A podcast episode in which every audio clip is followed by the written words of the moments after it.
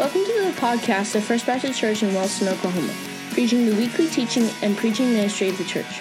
We are grateful that you are choosing to join us today. Our prayer is that you are blessed by today's study of God's Word and your heart will be receptive to what God desired to teach you today. For more information about FBC Wellston, please visit our website at fbcwellston.org. We hope you enjoyed today's service, and we look forward to studying God's Word with you today.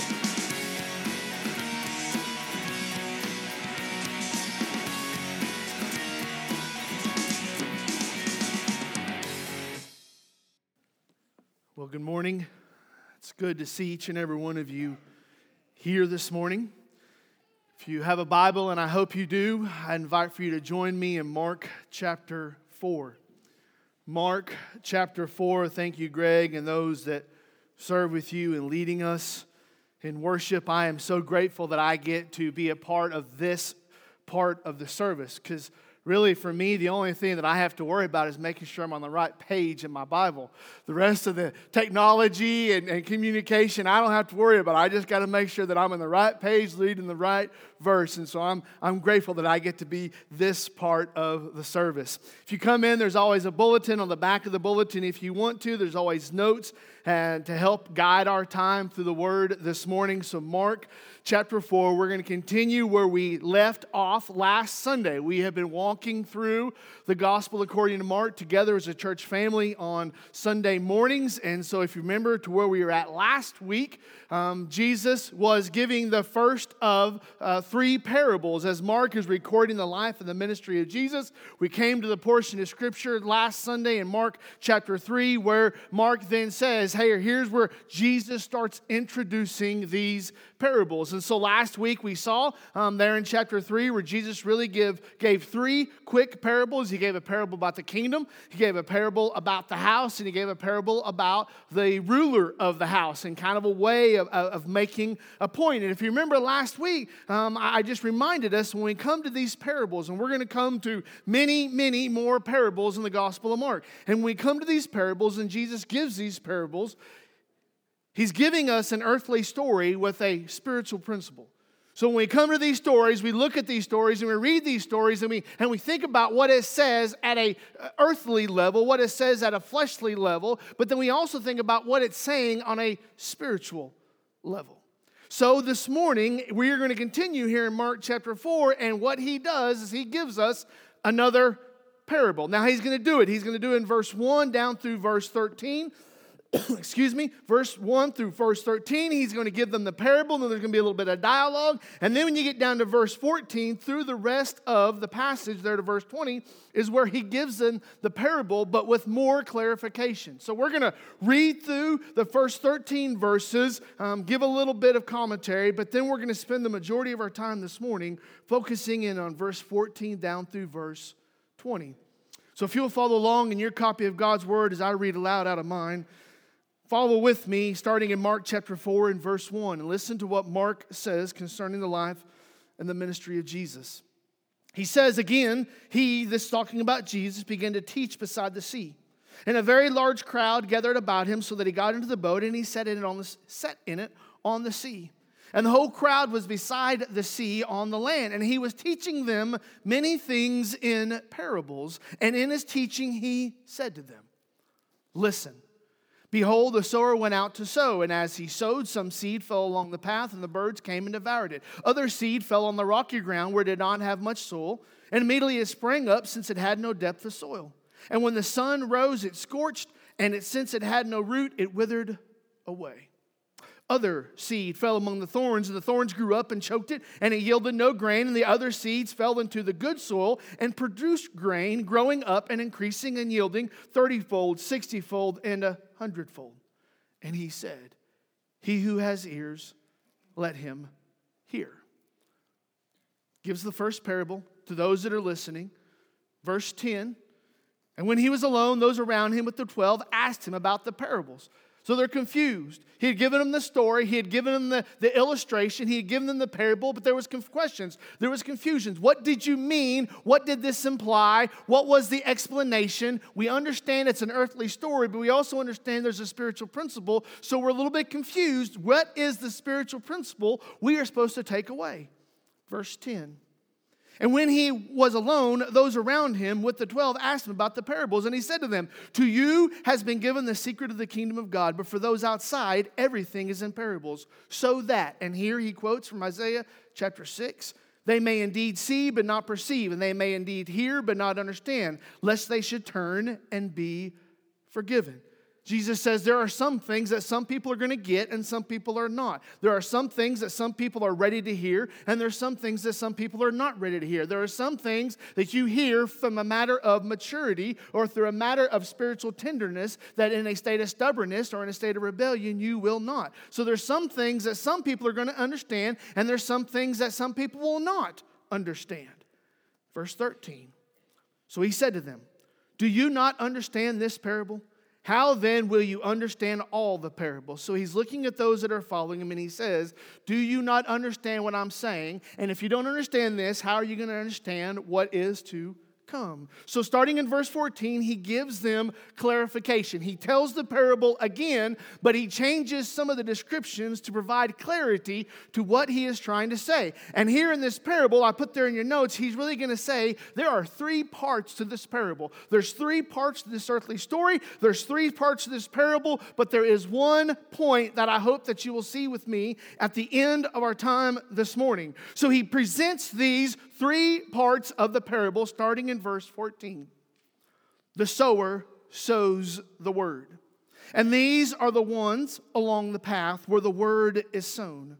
When they hear, Satan immediately comes and takes away the word that is sown in them. And these are the ones sown on the rocky ground.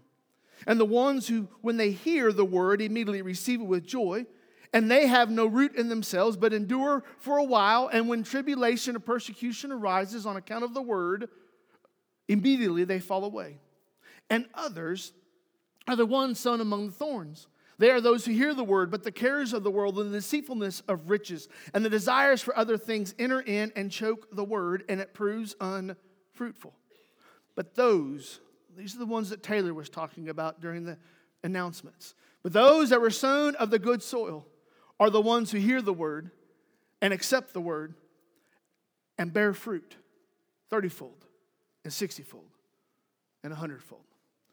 So in verse 14 down through verse 20, Jesus gives a second telling of the same parable with more clarification. And I want you to see with me. We're going to look back up at verse 14, and he's going to show us these different parts to the parable. The first part that you see there before you in the text is the sower. Now, he's going to be using an agricultural term all throughout this. He's, he's writing to a, a, an, an audience, he's writing in a time. Jesus is ministering in a time that agriculture was a much bigger player in people's minds and on the conscience of people. So when he uses the words like the sower and the seed, the audience understood, they automatically got it. And so, what is he talking about? He is saying that there are two parts. You have first, he says there in verse 14, you have the sower. Now, who is the sower? He doesn't define it as being male or female. He just says there is a person, there is someone that is designated as the sower. Now, in our vernacular, in our times, we might say we have someone that is the teller, someone that is the witness, someone that is the sharer, someone that is the proclaimer. Here in the text, Jesus is saying when it comes to the Word of God, when it comes to the good news of Jesus Christ, when it comes to the gospel that He has given us, there are some people that their role, their job is to be a sower. Notice He doesn't say that we are to come in and we are to be the reaper or the pruner or the fertilizer or the tiller. No, it's language that harkens back to places like 1 Corinthians chapter 3, verses 5 through 9, where Paul is telling them that some people plant, some people water, water, and some people receive the harvest. So he is saying, Jesus is saying, when it comes to this thing called the kingdom of God, there is a sower. Now, when that sower goes out, going back to the agricultural setting, when that sower goes out, there is an intentionality. There is an intentional effort when the sower goes out. They are going out for a purpose. They're not going out to check the wind. They're not going out to check the temperature. And they're not going out to check the moisture in their soil. They are going out for one purpose, and that is to sow the seed, to plant the seed, to broadcast the seed, to distribute the seed. There is an intentional effort, and then also baked into this, there is a desired result. Why is the sower going out to sow seed? Because the sower wants more of the same kind. There's an intentionality. There's a desire of what they're going out, why they're going out, the purpose they're going out. There is a reason, there is a purpose, there is a motivation, there is a mission to what they are doing. And every day when we go out, we are sowing something. Now, I realize that you may not wake up in the morning and grab your no till drill, and you may not go out and you may not plant hard red or hard red winter wheat in preparation for the coming months. That may not be your thing. But yet you go out and you sow with your words. You, you, you go out and you sow with your actions. You go out and you sow with your behavior. You go out and you sow with your response. You are going out and you are distributing a piece of yourself, a part of yourself. A little bit about you goes every single way. When you walk into the gas station, up into beds, and if you walk in, you are sowing your witness. You are sowing your personality. You are sowing who you are. And it's not just in the matter of, well, only on Sundays when we come into church. No, the idea is that the sower is sowing seeds because that's who the sower is, and that's what the sower does. And somewhere we've lost that concept in the church today that we think that we are just Christians when we're in here or when we feel like it or when it's comfortable. The reality is, if you're a born again believer in Jesus Christ, you're a Christian 24 7, which means that you are a sower 24 7. And so the question is, is what are you sowing? Some people like to sow frowns. Why are you so grumpy? Oh, I'm tickled pink. Well, you forgot to tell your face. Some people want to go around and they want to sow discord and they want to sow, they want to sow gossip. Well, preacher, we've been talking. Well, preacher, I have heard. Oh, the rumor, the scuttlebutt is, and they go on. They want to sow discord. They want to, they, they want to sow contempt. They want to sow gossip. They want to sow doubt. I got in trouble a couple weeks ago when I used negative Nancy as an example because I forgot that Miss Nancy was here. But when some of those some of those times, some of those some of those situations, people run around, and what do you want to sow? You want to sow pessimism. You want to sow negativity. You want to sow all the reason why it won't work. Here in the text, Jesus says there's a part of this parable, and first it's the sower. And I think that there is an opportunity for us today to think about what it is that we are sowing. The second thing he puts in there is the seed. We're still in verse 14. He says, The sower sows the word. Now, what is the word? He's talking about sowing the word. Other places he talks about the seed uh, in the previous verses, but he talks about there being a part of the sower, and then the second part of the parable is the seed. Now, he describes what this seed is. Verse 14, he says, They sow the word. Now, what is he talking about? He's talking about the word of God. You go back to the original language, and it is the logos or the logos, however you want to pronounce it. But it's the idea that they are going around and they are sharing the word of God. They are teaching the word of God. They are proclaiming the word of God. They are going around, and that is what they are doing. Now, notice how he's framing it here in the passage. The sower is sowing the seed. Did the sower create the seed? Did the sower invent the seed? And on one level, does the sower even own the seed? Now, I realize that some of you more involved in agriculture than I am. You can say, Oh, Spence, you don't understand. I can go over to the farm store in Chandler and I can buy seed, and therefore I own seed. And I understand in that concept and that mentality, yes, you can. But the reality is, you can't create it, you can't invent it, and all you can do is transfer the possession of it.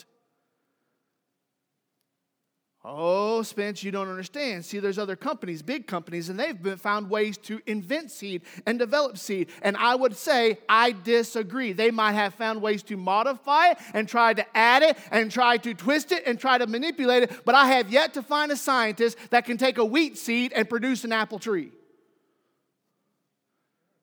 So the question is is where does the seed come from? Well, here in the text in verse 14, we are sowing the seed, and the seed is the word of God. We receive the seed from God. We receive the word of God from God. So, as the sowers, we are going out, and what are we sowing? We are sowing the seed, being Holy Bible. So he says there's the sower. They go out and they sow the seed. It's the, it's the gospel of Jesus Christ. And it's this idea that when they go out, they're to tell people about Jesus, about what God has done and what Jesus has done, how much God loves them, what Christ has done by dying on a cross for them. We're to go out and we're to be sowers of that message. Now, the danger is I want to be original and I want to come up with something new. I want to come up with something trendy. I want to come up with something that no one's heard before. I want something to come up with something that they're like, oh man, have you heard Spence? He is such a dynamic speaker. He is such a charismatic speaker. He has insight and wisdom that no one else has. He has revelation. He has understanding that no one has. And there's a desire out there to be that person, that oracle, that, that, that figure that everybody wants to throng to.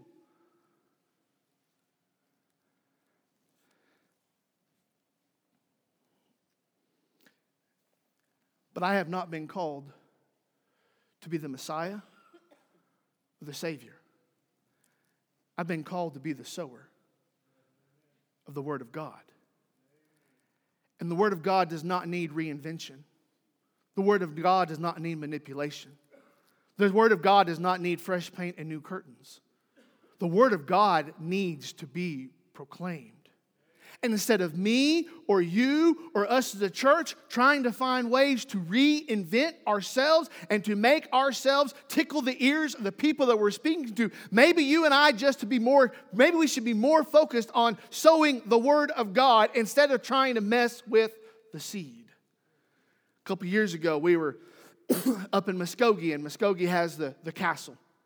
And they had to do that Renaissance, festival that lasts for years and years on end. And it's not just a one time thing. And so you go up there, there's, there's this whole village, and, and, and, and my beautiful wife is just enthralled. And, and as we're going through this area, and you have all the, the time era, it's the Renaissance uh, esque period, if you will. And so there's all of those people, and they're dressed up and they're playing in characters, and you have the jousting, and you have the falconry, and you got the chainmail, and you have the apothecary, and you have all this stuff. And I'm just going through saying, when do I get to go home? And I'm just, I'm just going through this. And so at one point, we got to sit there and we got to watch this, this young lady uh, fly this bird around. And that, that's, that's really cool, watching this bird fly around. And so uh, we're, we're sitting there, and as we're waiting, there is a gentleman, and he is off to the side of the arena and he's in what would look like a boat from that period of time that was cut in half like a shipwrecked boat. And as he's sitting in this makeshift stall, in front of him, he has a bucket. And in the bucket is full of dill pickles, whole dill pickles. And his whole purpose for being there was to sell pickles. Now, because we are in proximity to one another, I'm over there waiting for the bird flying to take place, controlling a family. He's over there trying to sell pickles. I kind of got an idea of what he's doing, and he just sat there. And he was like a carnival guy. He was trying to get the crowd, trying to announce the crowd, trying to announce that all the people walking by, I have pickles, come buy my pickles. And for probably a good 30 minutes, I heard that man shout, He had pickles. Come buy his pickles. Now he said it in different ways, and he tried to little, use a little humor, humor. And so he would walk by, and let's say Mr. Van was walking by, and he'd say, "Hey, sir, you know what will fix that hairdo? A pickle." And then someone else would walk by, and he'd say, "Hey, sir, do you know what you need with that outfit? You need a pickle." And he'd say different things. But at the end of the day, all he was doing was he was a man working at a stall trying to sell a pickle. So you say, you say, well, you say, well, Spence, what does it have to do with this? You know the, the, the, the temptation is is for you and I to think that we've got to be innovative, or that you and you and I think that we've got to have some special niche. Or you and I think that we've got to do something that no one has ever seen before. And when it comes to the Word of God, Jesus says, Spence, you sit in your place and you sell pickles. And you proclaim pickles, you talk about pickles, and you tell people why they need pickles. All you need to do is sit there and sow the word of God. And so Jesus says here in the text, you have the sower and you have the seed. Church, we do not need to reinvent ourselves. We just need to simply say, This is the word of God. But there's a third part. That starts in verse 14. Sorry, verse 15.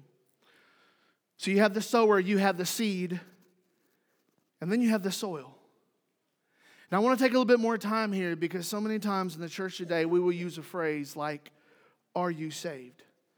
And that question will come around, and I'll look at you, or you'll look at me, or we'll look at someone else, and we'll just ask the question Are you saved? The problem is, is what do we mean by that? How do we define that?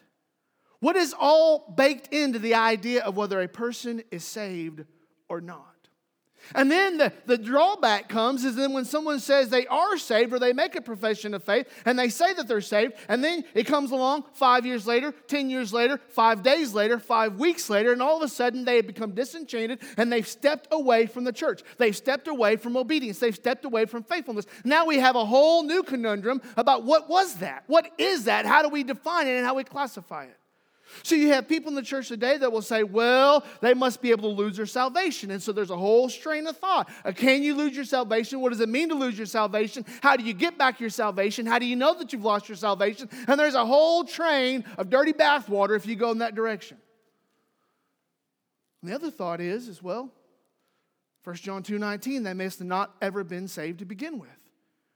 Well, yeah, but we saw that person. We sat with that person in the church. They did all these great things. How do we understand? How do we reconcile? How do we make sense of what a person was versus who they are now? And how do we understand this? And how do we work around this? And this is all baked into the idea of being saved.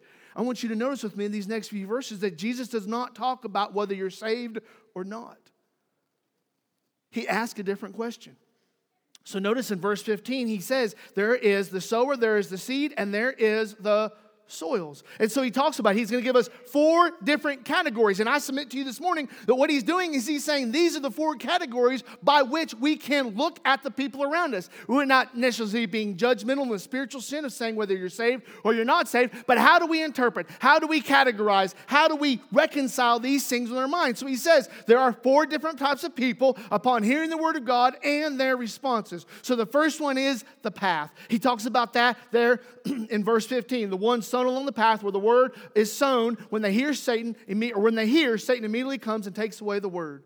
He's saying there's the path. There are the ones that hear, but there is no response. They hear the word of God, they hear the truth about who God is, but there is never a response. Several weeks ago, my family and I, we were to a God's country up there in Stillwater. And right before the Friday night, before Saturday, the football homecoming, fraternities and sororities, they always do their walk around. That's where they have all their big decorations that they've spent months and months and thousands of dollars to put up, to put in the trash the next day. But they put all this stuff up there and they have all this stuff set in place. And so you come walk around. You come and you look at all the different decorations. And so as we were walking around, we got down there next to the AGR house and there was a Hispanic family believe they were Pentecostal, but there was an Hispanic family, and they were sitting there on the street, throngs of people, thousands of people milling around, walking around, and this Hispanic man is preaching the gospel through a loudspeaker to the people that were passing by.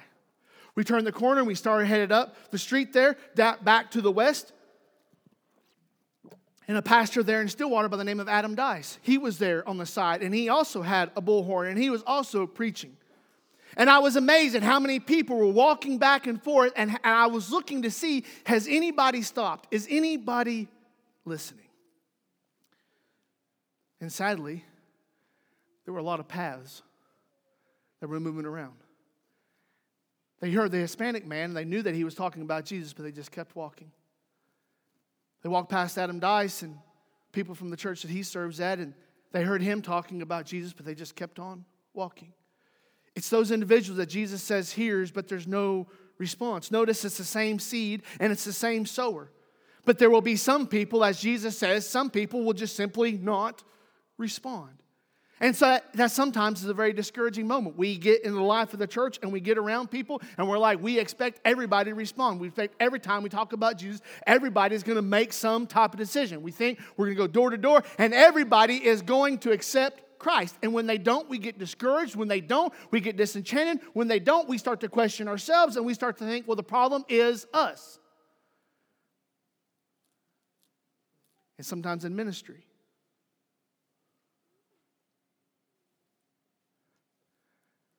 I can study my heart out and I can pray my heart full. And we can gather in this room and we can study God's word together. And then we come to the time of response, I sense that you are more in a hurry to get out of here than to respond to God's word. And that can sometimes be a what I do wrong. And we have to always remind ourselves collectively that our job is just to be the sower of the seed. And there will be some times that people respond, and there'll be some times that people do not respond. What about when they do respond? Oh, he talks about that. Verse 16. And these are the ones sown on the rocky ground, the ones who, when they hear the word, immediately receive it with joy, but they have no root in themselves and endure for a while. When the tribulation or persecution arises on account of the word, immediately they fall away. You have the people, Jesus says, you have the people that are the, the rocky soil, and they, the seed falls upon them. They hear it, they have a response to it, but they are only concerned and interested in what is easy and convenient. And so when it becomes a sacrifice, when it becomes a work, when they have opposition, when the friends and the family around them start to ask questions, and there is any kind of stiff wind at their face, they quickly fall away. And then you have the thorny soil. Verse 18. And the others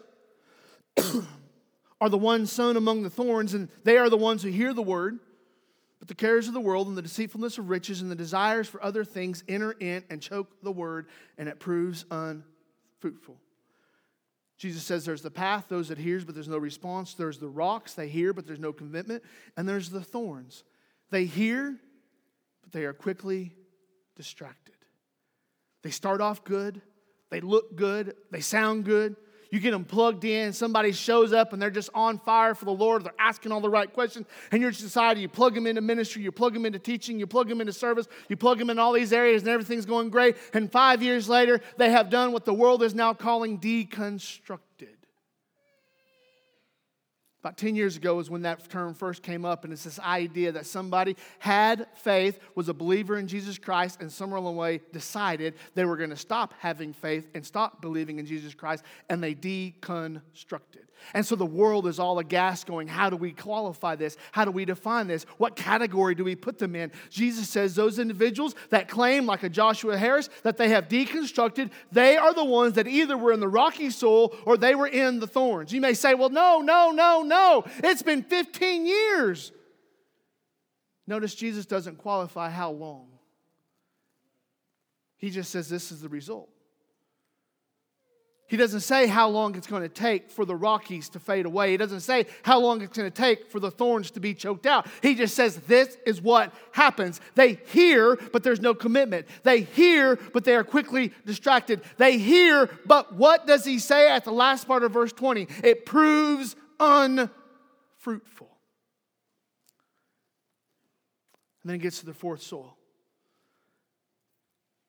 And he says, Those were sown on the good soil are the ones who hear the word accept it, and bear fruit. So he says, here's the four categories. You have those that hear the word of God and they just, there's no response. You have those that are the rocky soul and they hear the word of God and they respond to it and everybody's excited, but they're looking for the easy, convenient life.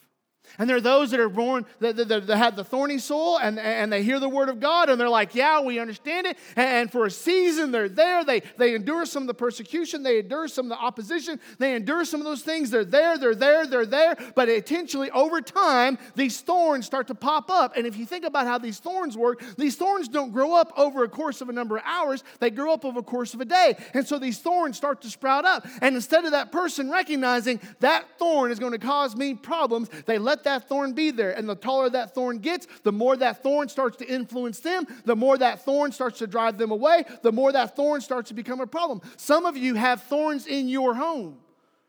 And you know there are thorns in your home and you haven't done anything about them. And I would encourage you, plead with you, admonish you, get out. Get them out of your house. Well, Spence, I still owe money on them. Then get out. Well, Spence, I spent a lot of time to hang that thing right in the middle of my living room wall. Get it out. Well, Spence, if I don't have that thing that I can look at as soon as I wake up in the morning, how am I going to know the weather? They're lying to you, anyways. Get it out.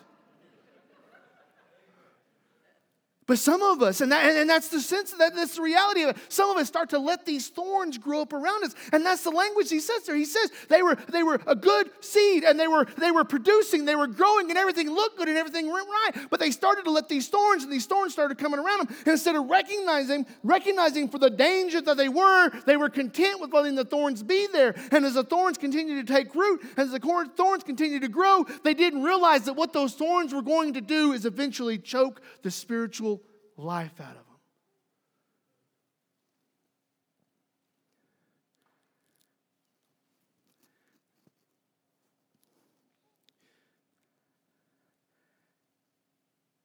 And then you get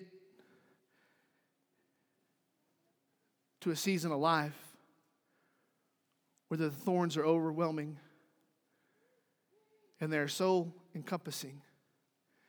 And you find yourselves in the middle of the thorns and you feel trapped and you feel desperate and you feel all alone. And then you get mad at God and then you blame God when all along you've been fertilizing and watering and tending to the thorns. So he says, Be careful of the thorns. And the problem with the thorns is they prove to be unfruitful. So then, verse 20, the ones that are in the good soil, they hear it, they respond to it, and they bear fruit. So he, he contrasts these two.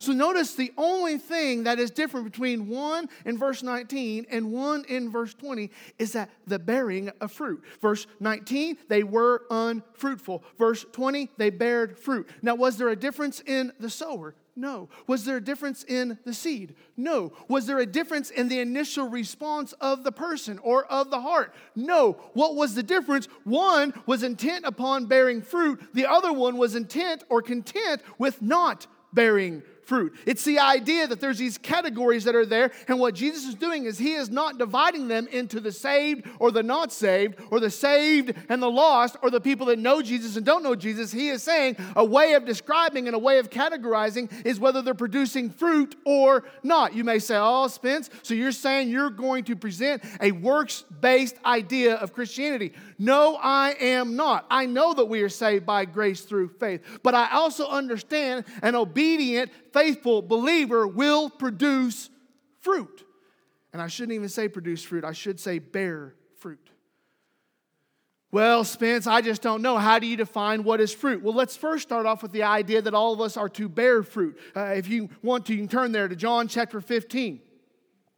Jesus says as many words there in John chapter 15 that when we are believers in Him, when we are followers of Him, we will bear fruit. So if you look there in John chapter 15, I'm going to start in verse 4. Listen to what Jesus says. He says, Abide in me and I in you. As the branch cannot bear, bear fruit by itself unless it abides in the vine, neither can you unless you abide in me. I am the vine, you are the branches. Whoever abides in me, I and in him, he it is that bears much fruit. For apart from me, you can do nothing. If anyone does not abide in me, he is thrown away like a branch and withers, and the branches are gathered and thrown in the fire and burned. If you abide in me and my words abide in you, ask whatever you wish, and it will be done for you. Verse 8 By by this my Father is glorified, that you bear much fruit, and so prove to be my disciples. What is the connection that Christ put there to a follower and bearing fruit? He says that is the mark. That is the demonstration. That was the outward manifestation that you are a follower of Jesus, that you bear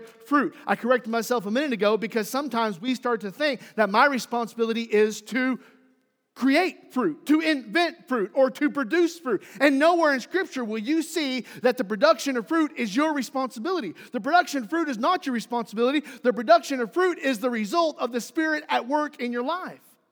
So you're going to bear fruit. So you say, oh, well, Spence, okay. So then what is the fruit that I'm supposed to bear? Give me the list. Corey Hill and I love list. I love it if you would just tell me these are the five things that I need to do. And when I'm done, I'm done. And I can just get those five things, check them off, and I can feel good about myself and I can go on and do the things that I want to do. The reality is, and the problem is, is that that's not the way the kingdom of God works.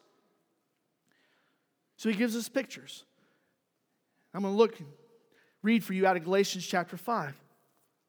He talks about the desires of the flesh and he talks about the desires of the spirit. And he gives us the evidence, the works, the, the, the, fruit of the flesh, and then he'll give us the fruit of the Spirit. So he says in Galatians chapter 5 and verse 19, now the works of the flesh are evident sexual immorality, impurity, sensuality, idolatry, sorcery, enmity, strife, jealousy, fits of anger, rivalries, dissensions, divisions, envy, drunkenness, orgies, and things like these. I warned you as I warned you before that those who do such things will not inherit the kingdom of God. He says those are the evidences, those are the fruits, those are the bearing of someone that is living by the flesh and not by the Spirit. So it's not a matter that you and I go around and being judgmental when people are in opposition to God's word. We're just simply identifying and saying that is in contradiction to God's word. In the class that I'm in right now, it's teaching principles and higher education where they're, they're, they're trying to teach us how to teach on the academic level. And in the class, there was conversations about how you would set a standard for cheating or plagiarism. And I just simply said, in the standard, it would say, don't do it. And if you do do it, it's a symptom of a lost person. So don't do it. And another classmate said, oh, that is so, so inappropriate to question the salvation of a student. I said, what's inappropriate about it? What is so inappropriate about telling a person that is acting like a lost person, they're acting like a lost person? I'm not telling that person they are a lost person. I'm not telling that person that I have the power to take away their salvation. I'm just saying that what you're doing is acting like a lost person. And if you don't want to be identified as a lost person, then stop acting like a lost person. And yet we're in a time and age that we can't do that. Spence, you can't tell people that they're acting like a lost person. Says who? Why can we not say that behavior is immature and that behavior is in step with what God calls the flesh and sin? And that is what God sent his son to die for. So he says there in Galatians chapter 5, this is the fruit. This is the fruit of the flesh.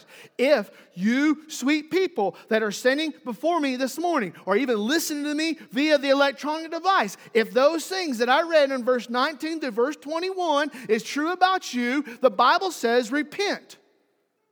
Stop it. Recognize it's evidence of the flesh and not of the spirit, and turn to God. Verse 22.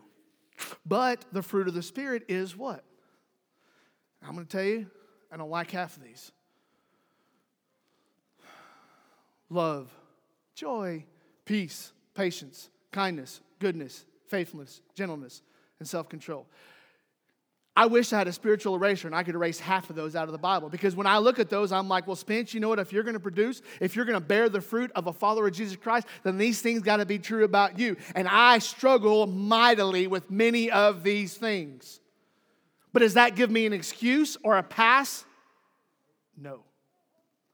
So, how do we bear fruit? We practice the things of the Spirit. So, going back to Mark chapter 4, what is Jesus trying to communicate? Jesus is saying, when it comes to this parable, there's some different categories, and you and I come to this, come to this text, and we can look at ourselves, and we can look at our lives, and we look at the things that we're doing, the things that we're saying, and we can say, so, all right, where does Spence fall in this passage? Well, every single one of us in this room are good fruit or good soil. Are we? Are we? Well, Spence, you can't impugn You can't insinuate that we are not good soil. No, what I want to encourage you with this morning is to ask yourself Am I bearing fruit? So, then what is the message for the church? Last part of your notes. Jesus gives us this parable. Jesus talks about the sower, talks about the seed, talks about the soils, gives us some categories by which we can understand the way that people respond, the way that people behave, the way that people step away from the church, the way that people fall into a state of backslidden or walk into a state or even some situations run to a state of being backslidden. I mean, how do we categorize that? Jesus gives us some classifications, He gives us some categories. Here's how we explain it, and here's how we understand it. Here's how we can pray for them, here's how we can encourage them, here's how we can plead with them. So then, then what is the message that Mark is giving to the church that we can go out and share with the world? The first one I put there at the bottom of your notes is that the seeds are free. The seeds are free. We do not have to pay for the seeds. We do not have to go and invent the seeds. Well, every single year we have to decide what kind of seed. God has given us the seed of His Word. He has given us the gospel of Jesus Christ. He has given us an unlimited number of seeds. We do not have to worry. We do not have to be in tune. All we need to do is go out and plant seeds just west of where the Gillentines live now, there's a, a big bottom there along the railroad tracks. And, and years ago, Raymond Ralston ran that because that was part of his mama's place. And so he would have me down there and he would have uh, not one of those fancy no till drills because Raymond didn't believe in all the fancy stuff or air conditioners or radios. And so he had just your, one of your regular standard seed drills and it had the, the gears on there, and you would have to set the gears to determine how many seeds per distance that you wanted to put down. And so you had to be really particular because this particular this particular model, that if you didn't keep a constant contact on it, those things would rattle around and vibrate around, and the next thing you know, you'd be putting down 10 times more seed than you wanted to put down. And that seed cost money. That seed was expensive. So I remember Raymond being very clear about making sure that on a regular basis you get out and you check those settings and you make sure those settings because he didn't want putting down down more seed than he needed to put down. And so I would sit there in the tractor and I'd go for a certain period of time, and then I'd have to get off and I'd have to make sure those dials were just what he wanted. Otherwise, I would waste all of his seed on half of the pasture. That's not how it is with the kingdom of God. You don't have a certain amount of smiles on your face allotted to you every morning, and that's all you get. You don't get a certain number of God bless yous that you only get to use sparingly through the day. There's only so many times that you can talk about Jesus and no more, oh, and it's nothing like that. It's unlimited. It's unlimited. Every single morning, we get to get up. And anybody, anybody, is an opportunity for us to plant a seed. Anybody. You can smile. How are you doing today? Love on them. How, what's Jesus doing for you? How much does God love you? Every single day we get to get up and we get to sow as many seeds as we are willing to sow. As many. There's not a cap, there's not a number. You and I, every single morning, as many as we want to sow, it's like every single morning, God has this entire grain elevator full of seed, and He just says, Spence, you just keep sowing and I'll just keep supplying. You won't run out. As many as you need, I'll supply everyone you need. And we just got to keep on going, sowing, sowing, sowing, sowing. Because the seeds are free. But not just the seeds are free, sowers are needed. Think back to Luke chapter 10 and verse 2, and Jesus says that the harvest is plentiful, but the laborers are few. Something like over 200 cups of hot chocolate got passed around last night down there at the feed store. 120 hams got distributed. A parade that used to last 15 seconds in years past seemed like it landed, lasted for 30 minutes last night. 21 different vendors and booths were set up down there.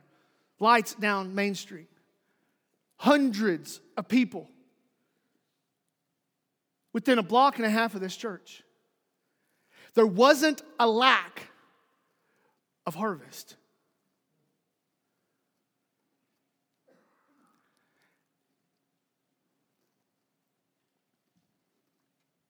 The 2020 census numbers said that there was 15,000 people that live within a 10 mile radius of this pulpit. 49% of those 15,000 people are classified as under the age of 40. There's not a lack of harvest. There is just a lack of sowers. And every single one of us in this room have an opportunity to be a sower. So Mark is saying, understand, the seeds are free, sowers are needed. But I submit to you this morning that what he's also reminding us of, reminding us of is that salvation is not the question. The question is, are you being faithful? Are you being faithful? See, so many times in our Christian walk, we just think, well, I'm saved, so that's all I got to do. No, being saved is the first step, the first part. That's, that, that's, that's stop number one. The whole goal is, is not just you to be saved, but also for you to be faithful. Well, faithfulness is a lot harder, Spence. Can I just get saved and I have the insurance and I'm good? No, that's great and that's good, but that's not it. You have been called to be a follower of Jesus Christ, and that by that, John 15, you will bear fruit. In order to bear fruit, you got to be faithful. In order to bear fruit, you have to be connected to the vine. According to bear fruit, you've got to be with the Savior. And the whole goal, the whole question is, is not are you saved? The question is, is are you being fruitful? So that's where we're at this morning. Salvation is a good step. I mean, you might be here this morning and you never made that decision. God loves you. God has sent his son to die for you. And the separation between you and God that was created by your sin can be redeemed, it can be restored by Christ paying the penalty for your sin. And that is done by you repenting of your sin, you crying out for forgiveness of your sin, and God saving you. And maybe you're here this morning and that's the first step for you is you say, I need to be saved. But I suspect that more of us in this room need to ask ourselves the question Am I being fruitful? I can't tell you exactly what fruitfulness looks like for you in life, but you know. You may say, Well, Spence, I'm not really sure. Well, then maybe in the next few moments you need to take time and just say, God, would you show me? Am I being fruitful? Evidence of my life pointing others to you. You bow your heads with me?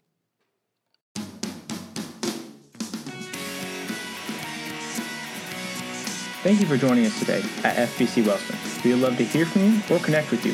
If you will visit our website at fbcwellston.org, please let us know if we can serve you in any way, and we look forward to connecting with you in the future.